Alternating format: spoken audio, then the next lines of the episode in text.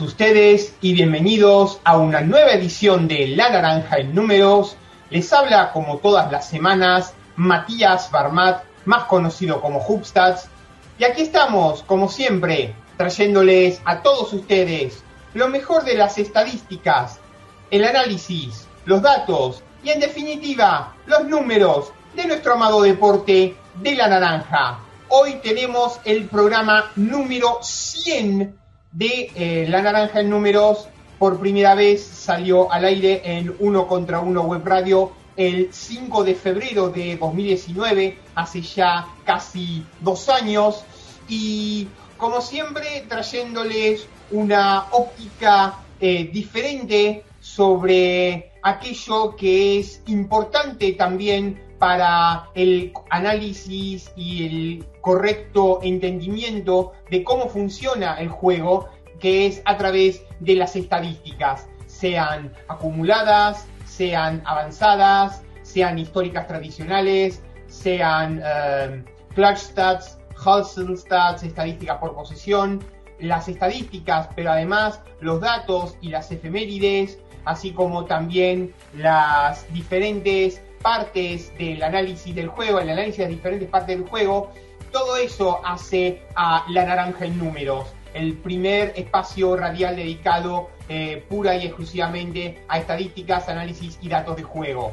Vamos a hablar acerca de James Harden, las declaraciones del pasado domingo de Shaquille O'Neal, quien hacía referencia a um, que en toda su carrera eh, los equipos por los cuales eh, ha jugado Harden, tres temporadas en Oklahoma, ocho temporadas en Houston, eh, hasta ahora siempre o casi siempre los planteles se construían en torno a él y que hasta ahora no había podido obtener campeonatos.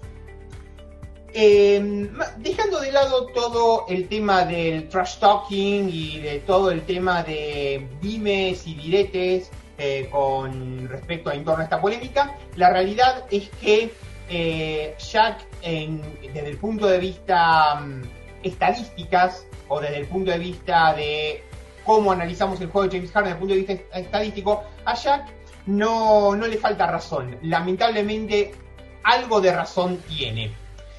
Eh, y cinco datos bastan para um, analizar el tipo de, juego de James Harden. Primero, em, a lo largo de sus últimos años, en sus últimas cinco temporadas, tuvo entre 40 y 45% de tiro de campo y en torno a un 33% de tiros de tres.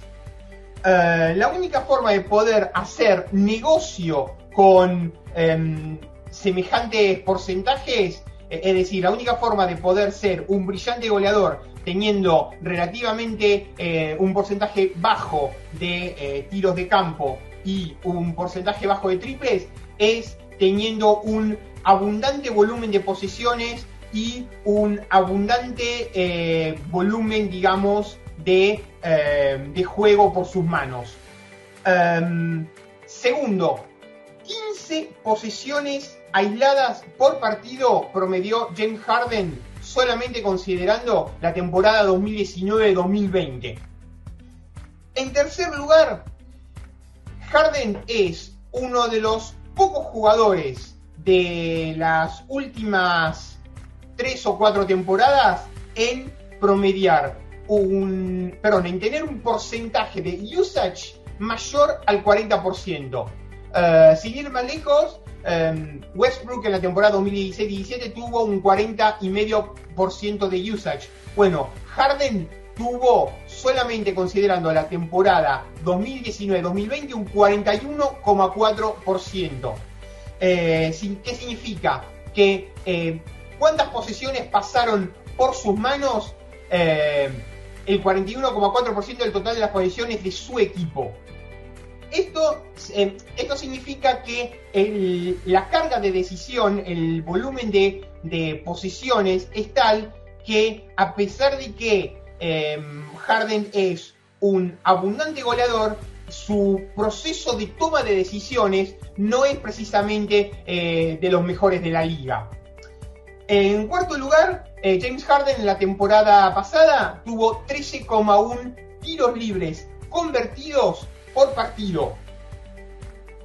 Y en, quinto y último lugar, Harden tuvo la friolera de 14,6 triples intentados por partido. Eh, es decir, que tuvo en, la, en, la, temporada 2019-2020 tuvo 843 triples intentados en 68 juegos. Y Harden en la temporada 2018-2019 fue el primer jugador en la historia de la NBA en pasar la barrera de los 1000 triples intentados en una temporada con 1028 en tan solo 78 juegos. 13, eh, 12,2. Eh, no, perdón, 12,9. Eh, es, es realmente eh, un volumen muy, muy, muy grande. Em, entonces,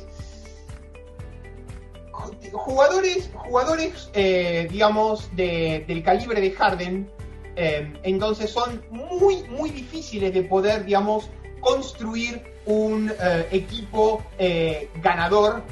¿Por qué? Porque casi siempre todo gira en torno a él. Hay muchos jugadores a lo largo de la historia eh, en donde necesitan para poder eh, hacer fluir o hacer circular su juego ser eh, grandes tomadores de decisiones.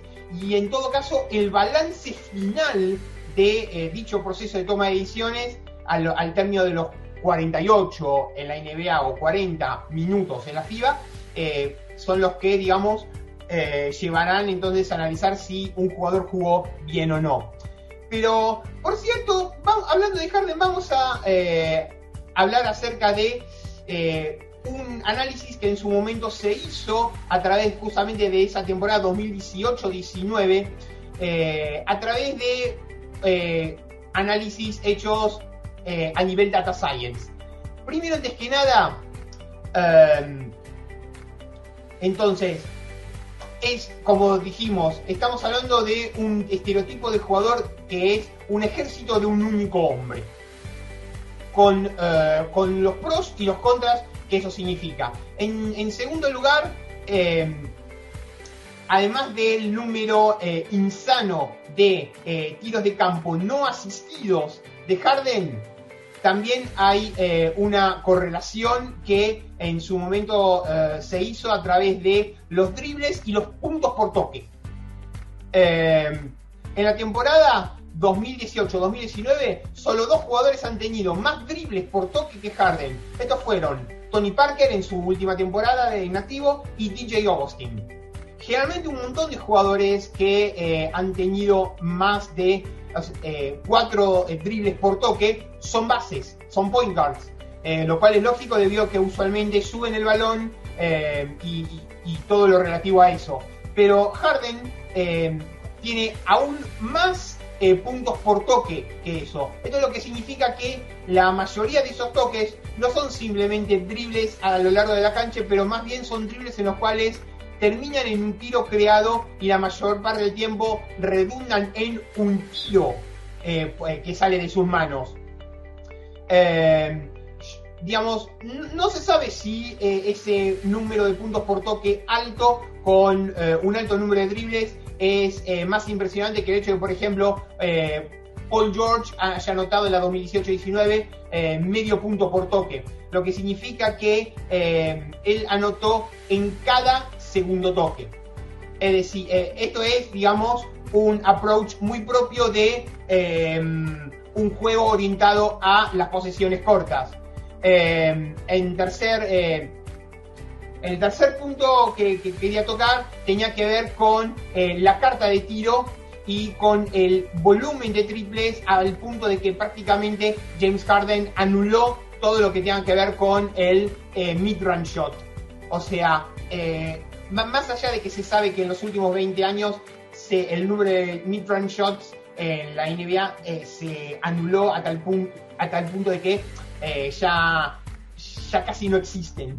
Pero en el caso puntual de Harden prácticamente son inexistentes. Em, Pero vamos a analizar un cuarto punto que tiene que ver con el tiro de step back. Eh, que es, digamos, eh, el, arma más poderosa que en su momento tiene Harden.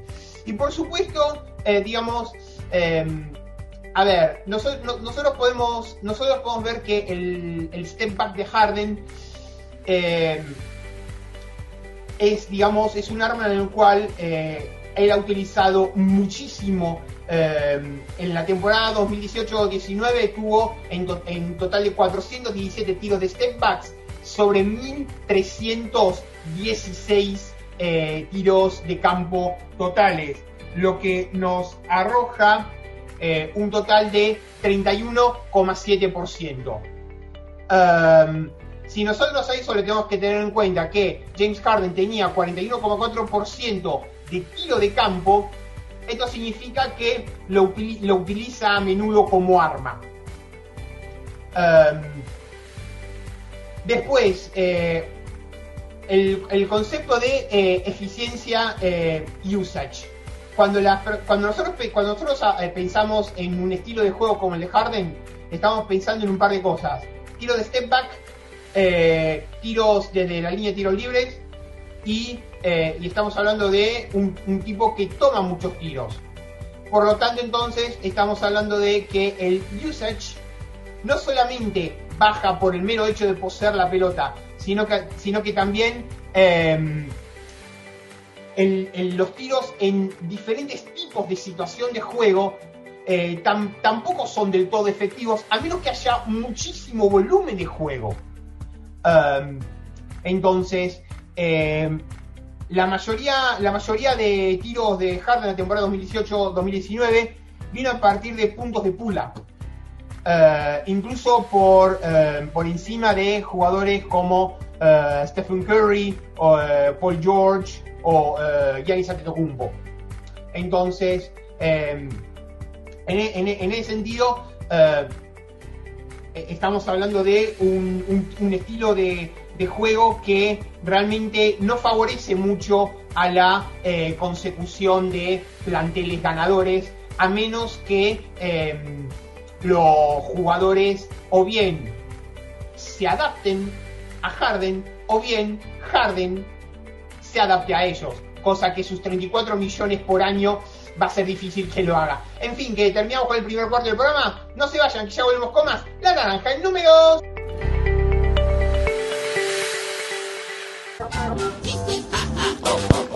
Golosinería Don Jaco. Golosinas todo el año. El mayor surtido en golosinas al mejor precio y con una excelente atención. Golosinería Don Jaco. En sus dos direcciones. En Villa Urquiza, Avenida Olazábal 5334 y en Villa Pueyrredón, Artigas 4721, a metros de Avenida Mosconi. Golosinas Don Jaco, excelencia y calidad. Golosinas todo el año. Golosinas Don Jaco.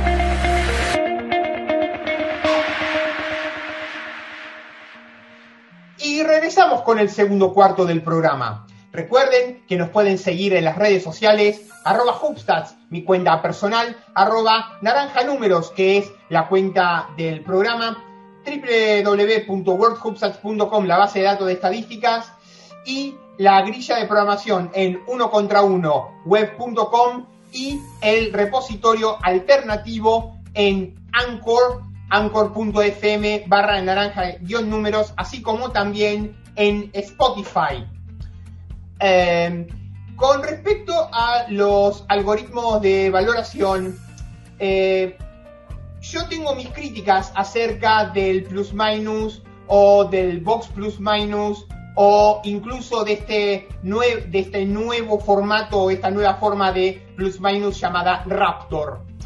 Por empezar, eh, el plus minus, eh, estamos hablando de, o sea, todo lo que son los algoritmos de tipo plus minus, básicamente es un estimado de la contribución de un jugador al equipo cuando ese jugador está en cancha. Eh, la primer crítica que se le hace a este tipo de eh, algoritmo es que es, al, igual que lo que ocurre con el algoritmo de valoración tradicional, que el ACB Euroliga FIBA o el, equivalente al Play Efficiency Rating de la NBA, lo que tienen este tipo de algoritmos es que solamente están basados en eh, tangibles. Es decir, solamente están basados en la información de lo que es estadística de boxcore tradicional, eh, es decir, no, no, está basado en play by play ni, ni está basado en estadística de boxcore no tradicional. Por ejemplo, las volcadas o las deflections, eh, digamos, no, no están incluidas. Eh, el, digamos, entonces el box plus minus utiliza entonces la información de la planilla del box score del jugador y la performance general del equipo para estimar la contribución del jugador en puntos por encima del promedio de la liga por cada 100 posesiones. Ahora, la media de la liga eh, por cada 100 posesiones puede variar y no solamente hablo del NBA, cualquier liga, cualquier competición tiene una media eh, por cada 100 posesiones eh, establecida por cada temporada. Bueno, el Box Plus Minus no toma en cuenta el tiempo de juego, simplemente es una estadística de porcentaje, una estadística de tasa, digamos. Em, el tiempo de juego, en ese caso, es incluido en algoritmos de tipo Value over Replacement Player, el BORP eh, lo cual, eh, digamos, eh, en todo caso discutiremos más adelante. Entonces, ¿cómo funciona un plus minus? Bueno, el promedio de la liga se define como cero, lo que significa que cero puntos por encima del promedio o por debajo del promedio. Debido a, que por debido a que los jugadores por encima del promedio juegan más minutos, hay más jugadores por debajo del promedio que por encima del promedio en la liga en cualquier temporada dada.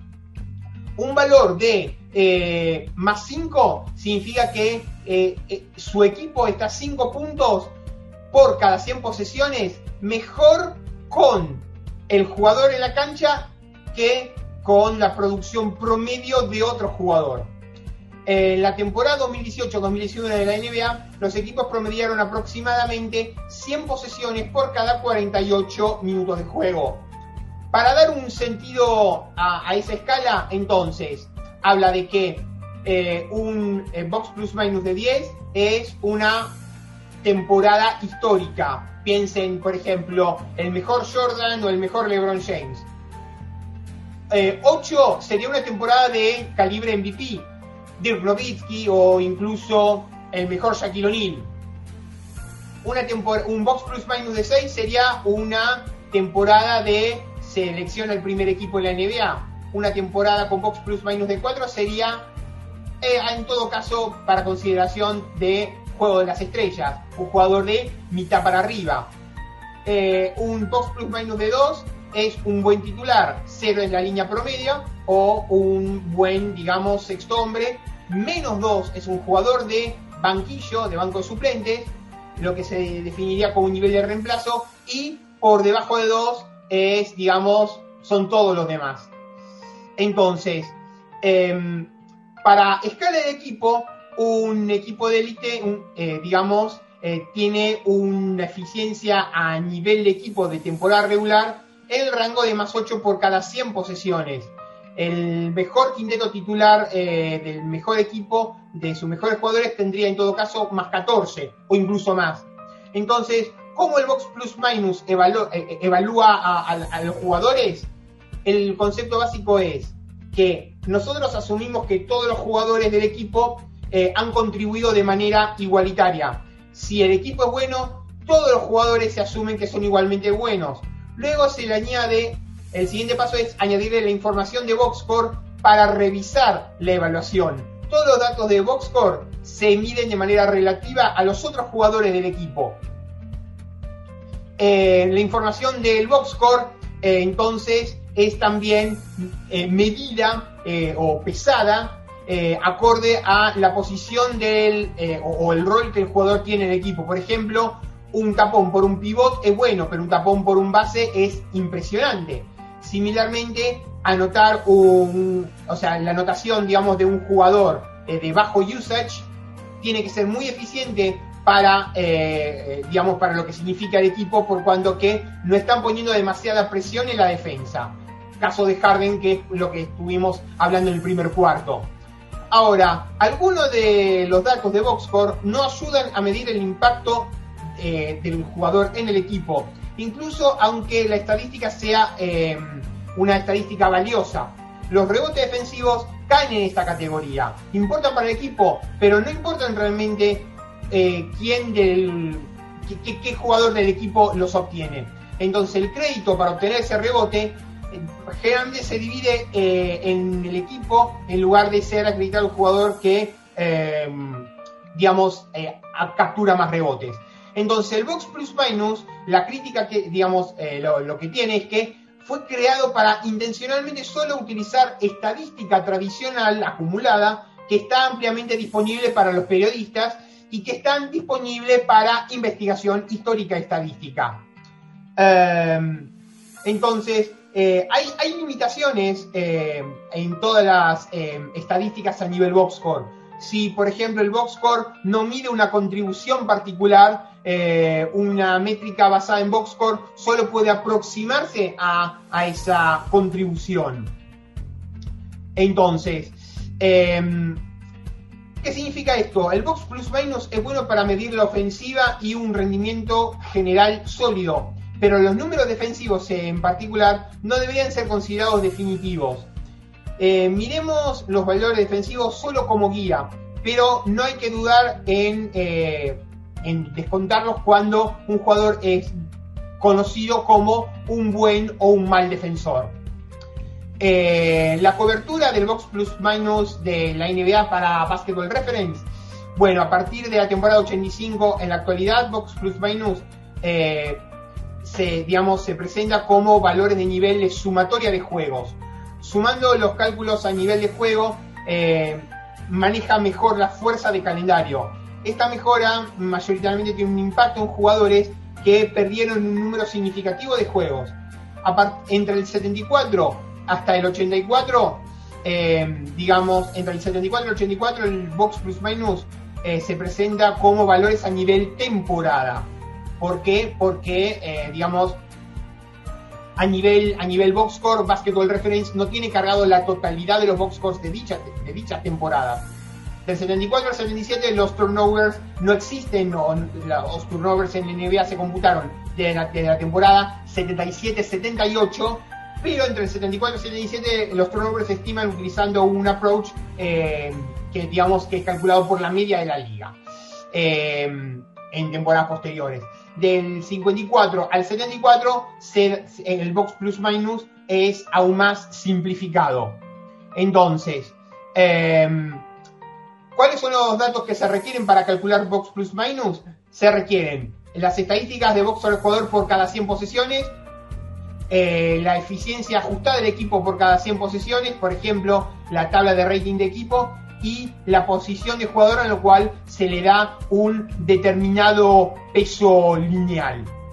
Entonces, las, las estadísticas, eh, digamos, cuando hablamos de algoritmo de valoración, eh, nosotros tenemos que tener en cuenta que los algoritmos a grandes rasgos, más allá de si son medida de peso lineal o si son eh, algoritmos de tipo plus-minus o si son algoritmos, digamos, de, de, análisis de datos envolvente, más allá de eso, a grandes rasgos los algoritmos se dividen en dos. Uno, aquellos que toman los datos tanto tangibles como intangibles y aquellos que consideran solo los datos tangibles, como el algoritmo tradicional de valoración, aceleradura o Player Efficiency Rating, o el algoritmo de plus-minus, entre otros. En fin, que terminamos con el segundo cuarto del programa. No se vayan, que ya volvemos con más. La naranja, el número 2.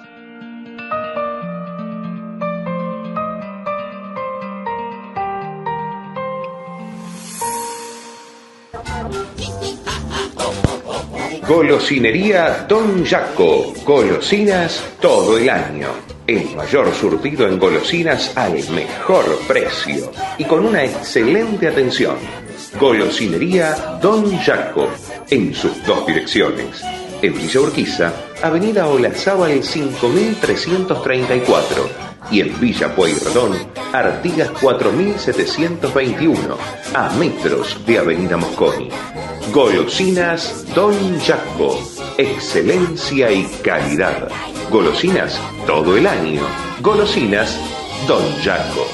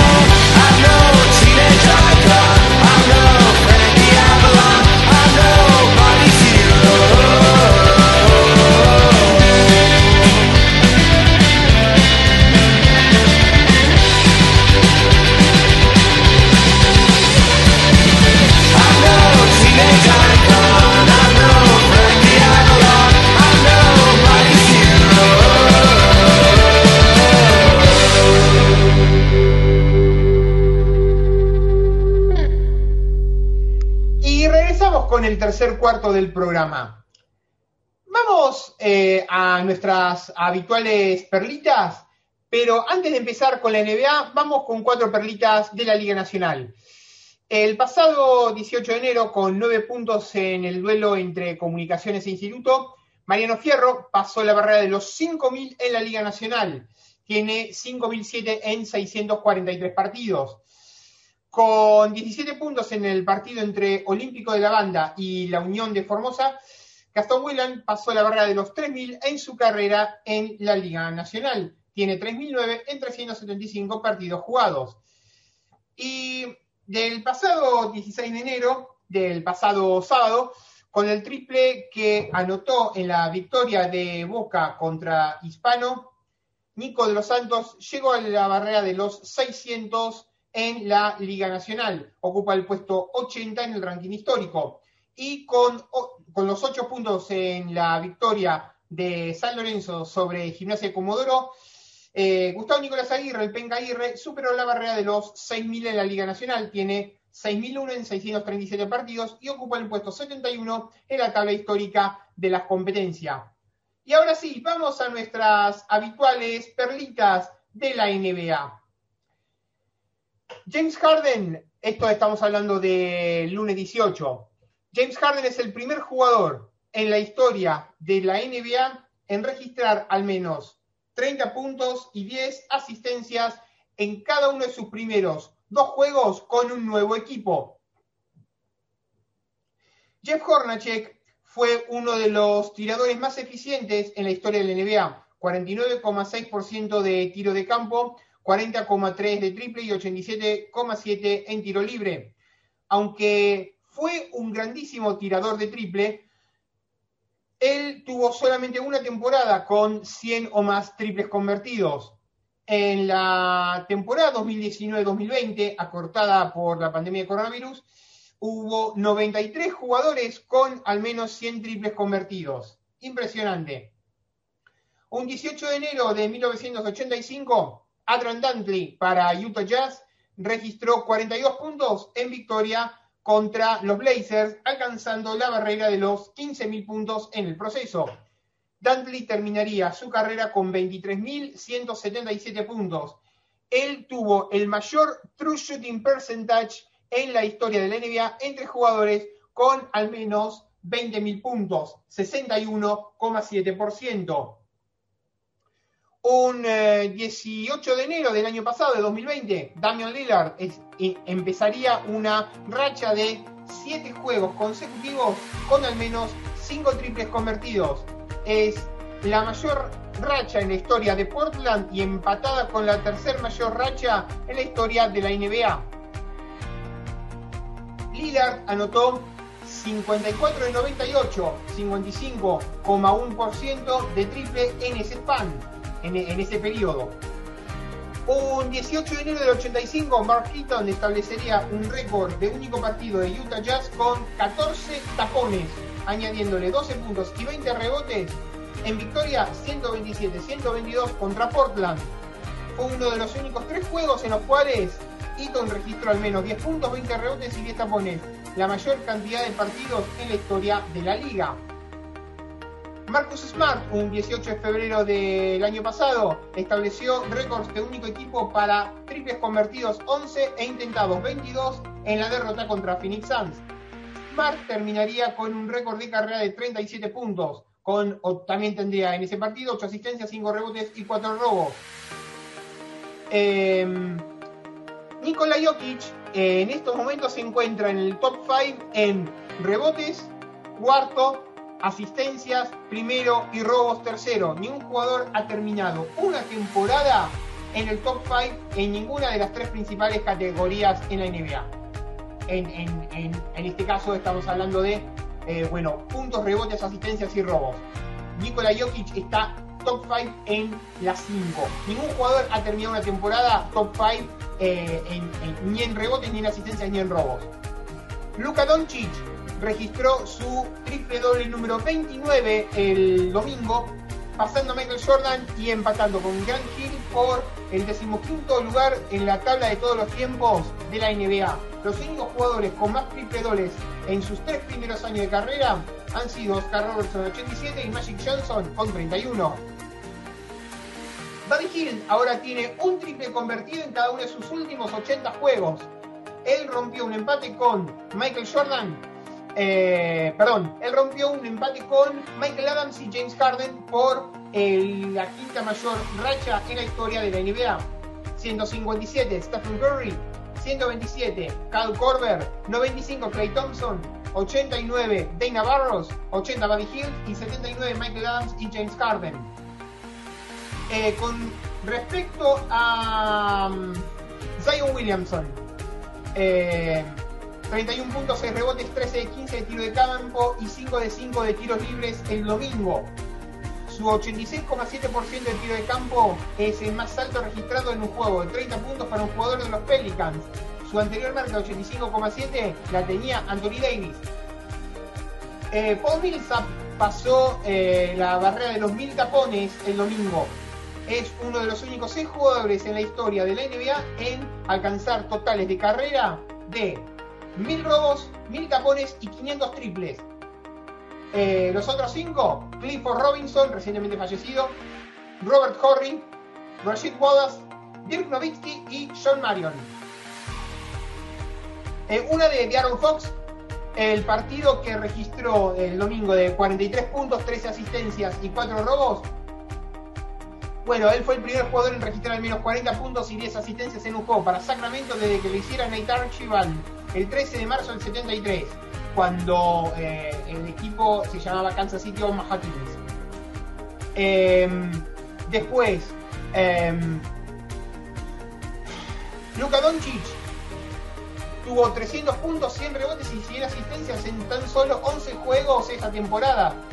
Eh, lo que llevamos de temporada ya pasó 300 puntos, 100 rebotes y 100 asistencias empató el récord de NBA que él ya compartía con Oscar Robertson y Russell Westbrook por la menor cantidad de partidos necesarios para alcanzar esas marcas en una temporada.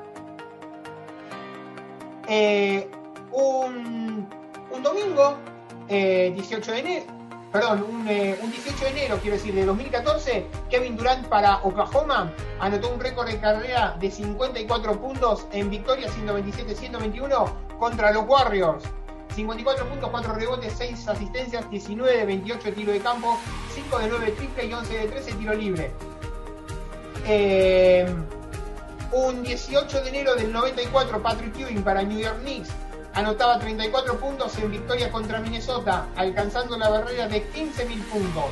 Eh, entonces, Patrick Ewing es el líder de todos los tiempos de New York con 23.665 y es el único jugador en anotar al menos 15.000 puntos en eh, un uniforme de los New York Knicks. Es decir, el primero con 23.665 y ningún otro jugador en la historia de los Knicks pasó la barrera de los 15.000. Una locura. Em, después, eh, Robert Parrish, eh, un 18 de enero del 92, devino el decimosexto jugador en la historia de la NBA en alcanzar la barrera de los 20.000 puntos. Paris también devino el segundo jugador en la historia de la NBA en tener 20.000 puntos, 10.000 rebotes y 2.000 tapones. El otro, Karim Abdul-Jabbar.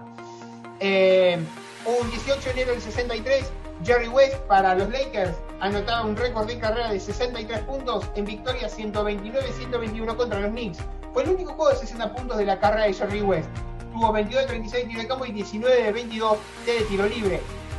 Um, Kevin Durant, en lo que llevamos de esta temporada, 30,7 puntos, 54,8% de tiro de campo, 48,3 de triple, 86,7 de tiro libre.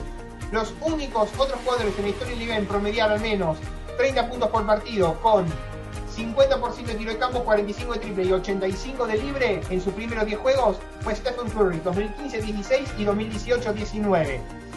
Em, después, um, Kevin Durant eh, eh, tiene una eh, racha de 9 partidos con al menos 25 puntos y 59%, 60% de true shooting percentage. Rompió un empate con Bernard King en el año 79 por la mayor cantidad de partidos de 25 puntos en la historia de, los Nets, de New, York Nets, New York Nets, Brooklyn Nets. Damian Lillard, el pasado domingo, 36.7 rebotes y 7 eh, asistencias. Lillard eh, anotó al menos 35.5 rebotes y 5 asistencias en un juego 29 veces. Eh, segundo en la historia de Portland, detrás de Clyde Drexler con 31. También devino el tercer jugador en la historia del equipo en alcanzar 5.000 tiros de campo convertidos detrás de Drexler y Lamarcus Aldridge. Eh, Nikola Vucevic, el partido que anotó 34 puntos, 34 puntos y 10 rebotes. Vucevic es el primer pivot en registrar al menos 30 puntos, 10 rebotes, 5 asistencias y 5 robos en un único juego desde que lo hiciera Hakim Olajuwon el 30 de diciembre del 93 y es el único ala pivot o pivot, el único interno de la historia de NBA en hacerlo con al menos 5 triples convertidos. Porque tuvo 7 asistencias, 5 robos y 6 triples. Una bestialidad. Eh, James Harden estuvo on fire en su debut en los Brooklyn, eh, con Brooklyn Nets. 32 puntos, 12 rebotes, 14 asistencias y 4 robos. Y devino el primer jugador en la historia de la NBA en registrar un triple doble de 30 puntos en su debut con un nuevo equipo. Quien cumplió 39 años el domingo 17, Dwayne Wade, la leyenda de Miami Heat. 1054 partidos jugados, 23.165 puntos, 22 por partido, 4.933 rebotes, 4,7 por partido. 5.701 asistencias, 5,4 asistencias por partido. 48% de tiro de campo, 29,3 de triple, 76,5 de tiro libre, 13 veces All-Star. De 2005 a 2016 consecutivo y 2019. Eh, MVP de las finales 2006, MVP del All-Star 2010, 3 anillos de campeón de la NBA 2006, 2012, 2013. Wade es el único jugador en la historia de las finales NBA en registrar al menos 15 tiros libres convertidos en partidos consecutivos. Después, em, Kevin Durant con 42 puntos y James Harden 32 puntos, 12 rebotes, 14 asistencias son eh, la segunda, la décima segunda pareja de equipos en la historia de la NBA en registrar de 40 puntos con un triple doble de 30 puntos en el mismo juego, playoff incluido. LeBron James y Kyrie Irving son los únicos compañeros de equipo en haberlo hecho dos veces. Eh, después, eh, James Harden es el séptimo jugador en la historia de la NBA en registrar entonces un triple doble en su primer juego con un nuevo equipo. Los otros en hacerlo fueron Oscar Robertson siendo rookie de, toda, digamos, su primera temporada en la NBA, Nate Furman, el partido del cuádruple doble, John Shoemake Louis Lloyd, Elfrid Payton y Russell Westbrook. Después, eh, Pete Maravich, eh, un 16 de enero del 72, registró su primer juego de 50 puntos de su carrera en NBA en victoria, 124-116 contra los Sixers. 50 puntos, 6 asistencias, 18 de 29 tiros de campo y 14 de 6 de tiro libre. Después, de un, un, 16 de enero del 96, Dennis Rodman para Chicago registraba su único triple doble de toda su carrera en victoria contra los Sixers. 10 puntos, 21 rebotes, 10 asistencias. Él y Burwinkle son los únicos jugadores en la historia del equipo en registrar 10-20-10 en un solo juego. Después, eh, un 16 de enero del 93, David Robinson para San Antonio Spurs. 52 puntos, 14 rebotes y 7 tapones en victoria. 124-111 contra los Hornets. Desde que la NBA comenzó a registrar tapones en la temporada 73-74, Robinson es uno de los únicos cuatro jugadores en registrar menos 50 puntos, 10 rebotes y 5 tapones en un único juego. Eh, un 16 eh, de enero del 93, Michael Jordan, en, bueno, ese, eh, Michael Jordan establecería un récord de único juego de Chicago para mayor cantidad de tiros de campo convertidos, 27 e intentados, 49 en derrota contra Orlando Magic. Jordan finalizaría con 64 puntos y 5 robos en ese partido. Es uno de los únicos cuatro jugadores en la historia de la NBA en registrar menos 60 puntos y 5 robos en un juego. Y para terminar, eh, el, eh, para el tercer cuarto, un 15 de enero del 91, John Stockton establecería su récord personal de asistencias en un único juego con 28 en victoria, siendo 24-102 contra San Antonio. Solo dos jugadores en la historia de la NBA han registrado más asistencias en un único juego. Scott Skiles 30 y Kevin Porter 29. En fin, que llegamos al tercer cuarto del programa. No se vayan, que ya con más. La naranja en números.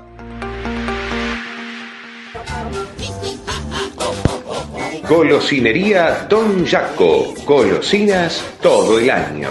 El mayor surtido en golosinas al mejor precio y con una excelente atención.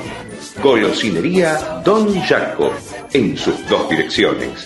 En Villa Urquiza, Avenida Olazábal 5334 y en Villa Pueyrredón, Artigas 4721, a metros de Avenida Mosconi. Golosinas Don Jaco, excelencia y calidad. Golosinas todo el año. Golosinas Don Jaco.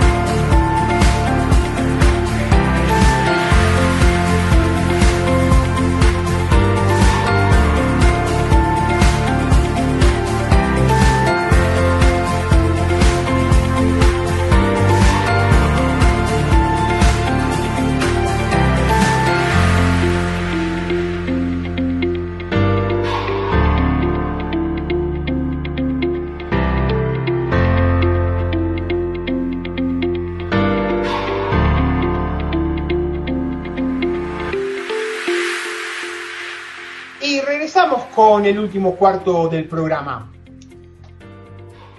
Nosotros sabemos que eh, uno de los mayores defensores que ha tenido la NBA durante la década del 2000 ha sido Ben Wallace, un pivot eh, rocoso de altura de ala pivot o incluso de alero, porque 203 realmente no, no, digamos que es una altura de interno porque no lo es, y que además tuvo la particularidad de que no llegó a la NBA eh, drafteado, eh, sino que en un campamento de verano. Eh, si no fuera por la por, el talento a la hora de, de, la percepción que tenía Wes Ansel a la hora de detectar un jugador que era muy parecido eh, en su época como jugador de los Bullets. Eh, podríamos decir tranquilamente que si no fuera por, la, por ese buen corazón que tuvo Wes Ansel, eh, Ben Wallace no llegaría a ser el, la leyenda como jugador que ha sido. Y Oscar Villares, arroba 0308 Oscar, nos trae una emocionante historia acerca de Ben Wallace. Ben Wallace puesto a prueba por la adversidad. Y dice así, Ben Kenny Wallace fue un hombre y un deportista hecho a sí mismo. Forjado por la adversidad en la que los hombres más insolentes se vuelven débiles, sus primeros pasos en su camino hacia el éxito serían apadrinados por un jugador profesional de básquet, Charles Oakley, quien conoció a Ben Wallace en el campus que lleva el nombre del jugador de los Knicks por aquel entonces. Oakley vio cualidades en aquel joven jugador procedente de Alabama y le presentó a Geoff Warren, el entrenador de Cuyahoga Community College, un diminuto college de Ohio en el que Wallace dio sus primeros pasos. Muy lejos de su localidad natal, de tan solo mil habitantes, Wallace tuvo que hacer una dura transición alojándose con varios compañeros de piso en uno de los peores barrios de Cleveland. En lo referente al básquet, Wallace mostraba una gran actitud y ética de trabajo. Fue precisamente uno de sus compañeros en el que le insistió a que ganara 10 o 15 libras de masa muscular con el fin de convertirse en alguien con gran presencia en la zona y paliar así su problema de estatura.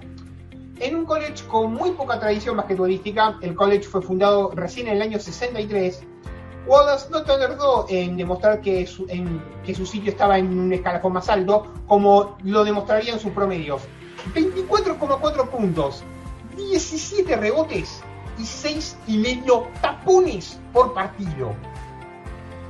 Pidió el traslado, pero su intención de ser traspasado a una universidad de NCAA División 1 se vino abajo. Ninguno de los grandes programas universitarios quiso reclutarlo.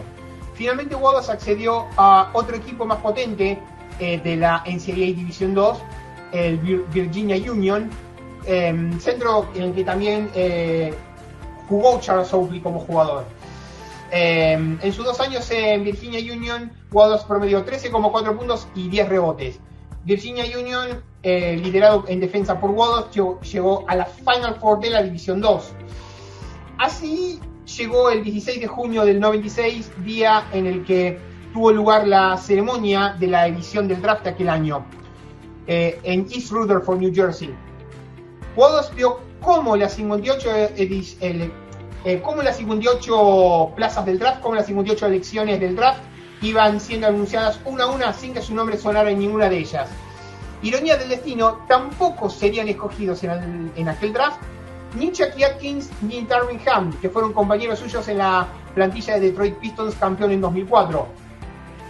Nadie se había fijado en un jugador de su perfil, un pivot de apenas 6 pies 8, 203, buen defensor y taponador, pero muy bajo para su posición. Wallace tendría que buscarse la vida en los campamentos de verano. Tras varias pruebas sin convencer a nadie, Ben Wallace eh, se tomó el avión y se iría hacia Italia conseguiría un contrato de prueba con el Reggio Calabria, el Viola Reggio Calabria, y pocos se atreverían a, hacer el equipaje e irse de un lado al otro a cruzar el, océano para hacer tan solo una prueba. Pero la determinación de Ben por demostrar su valía era muy firme. La experiencia fue mala. Wallace solo jugó un partido con el equipo italiano antes de ser cortado. Fue un partido correspondiente a la ida de Copa Italia entre Reggio Calabria y eh, Fabriano eh, de Michael Young. Tras regresar a Estados Unidos, estuvo probando el rookie camp de los Celtics. Emil Carr le comentó que era muy bajo para jugar de center y estuvieron trabajando con él durante dos semanas en la posición de alero, un puesto más acorde a su altura. El experimento no salió nada bien. Wallace tenía otras virtudes y no eran precisamente las que estaban probando en él. No, gracias sería la respuesta de Wallace ante la insistencia de Emil Carr de reconvertirle a alero. Pero hubo alguien que vio el talento específico de Big Ben Wes Ansel, la leyenda de Washington Bullets, que eh, en aquel entonces era general manager de, los Bullets. Y él fue precisamente, Ansel le ofreció un contrato. Quiero que defiendas y tomes rebotes para los Bullets. El equipo de la capital de los Estados Unidos acababa de enviar a Rashid Wallace a Portland a cambio de Rod Strickland y Ben sería su sustituto. Otro guiño más del destino, ya que Rashid sería su compañero en el juego interior de los Pistons año más tarde.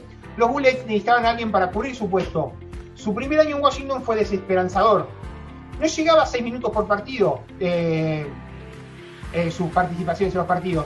Tener a Juan Howard, Chris Webber y George Muresan el rumano por delante era un muro muy difícil de superar. La temporada siguiente, eh, precisamente Muresan se lesiona y podría entonces Wallace disfrutar de más minutos. En menos de 17 minutos de juego llegó a promediar más de un tapón por partido.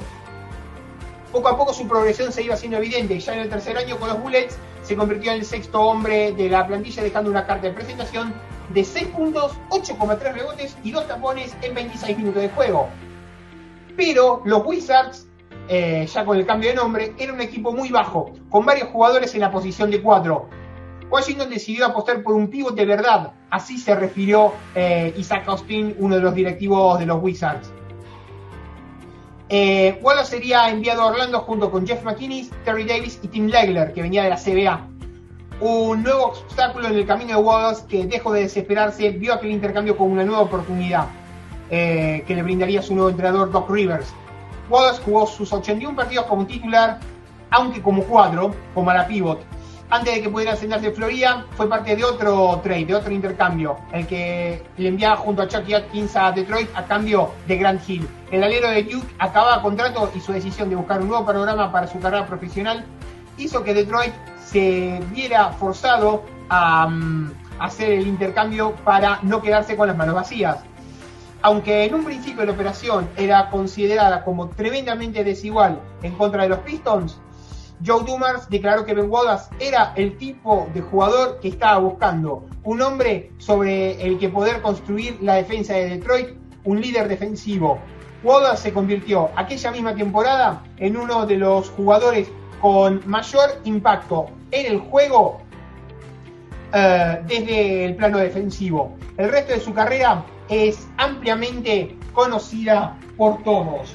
6.254 puntos, 10.482 rebotes y 2.137 tapones en 1.088 partidos en 16 temporadas, para promedio de carrera de 5,7 puntos, 9,6 rebotes y eh, dos tapones en eh, entonces en 1088 partidos con Washington, eh, Detroit, Chicago y Cleveland. Ben Wallace ha sido considerado uno de los mejores jugadores defensivos de la historia, pero hasta llegar a tal consideración, Ben Wallace tuvo que superar la adversidad en varias ocasiones.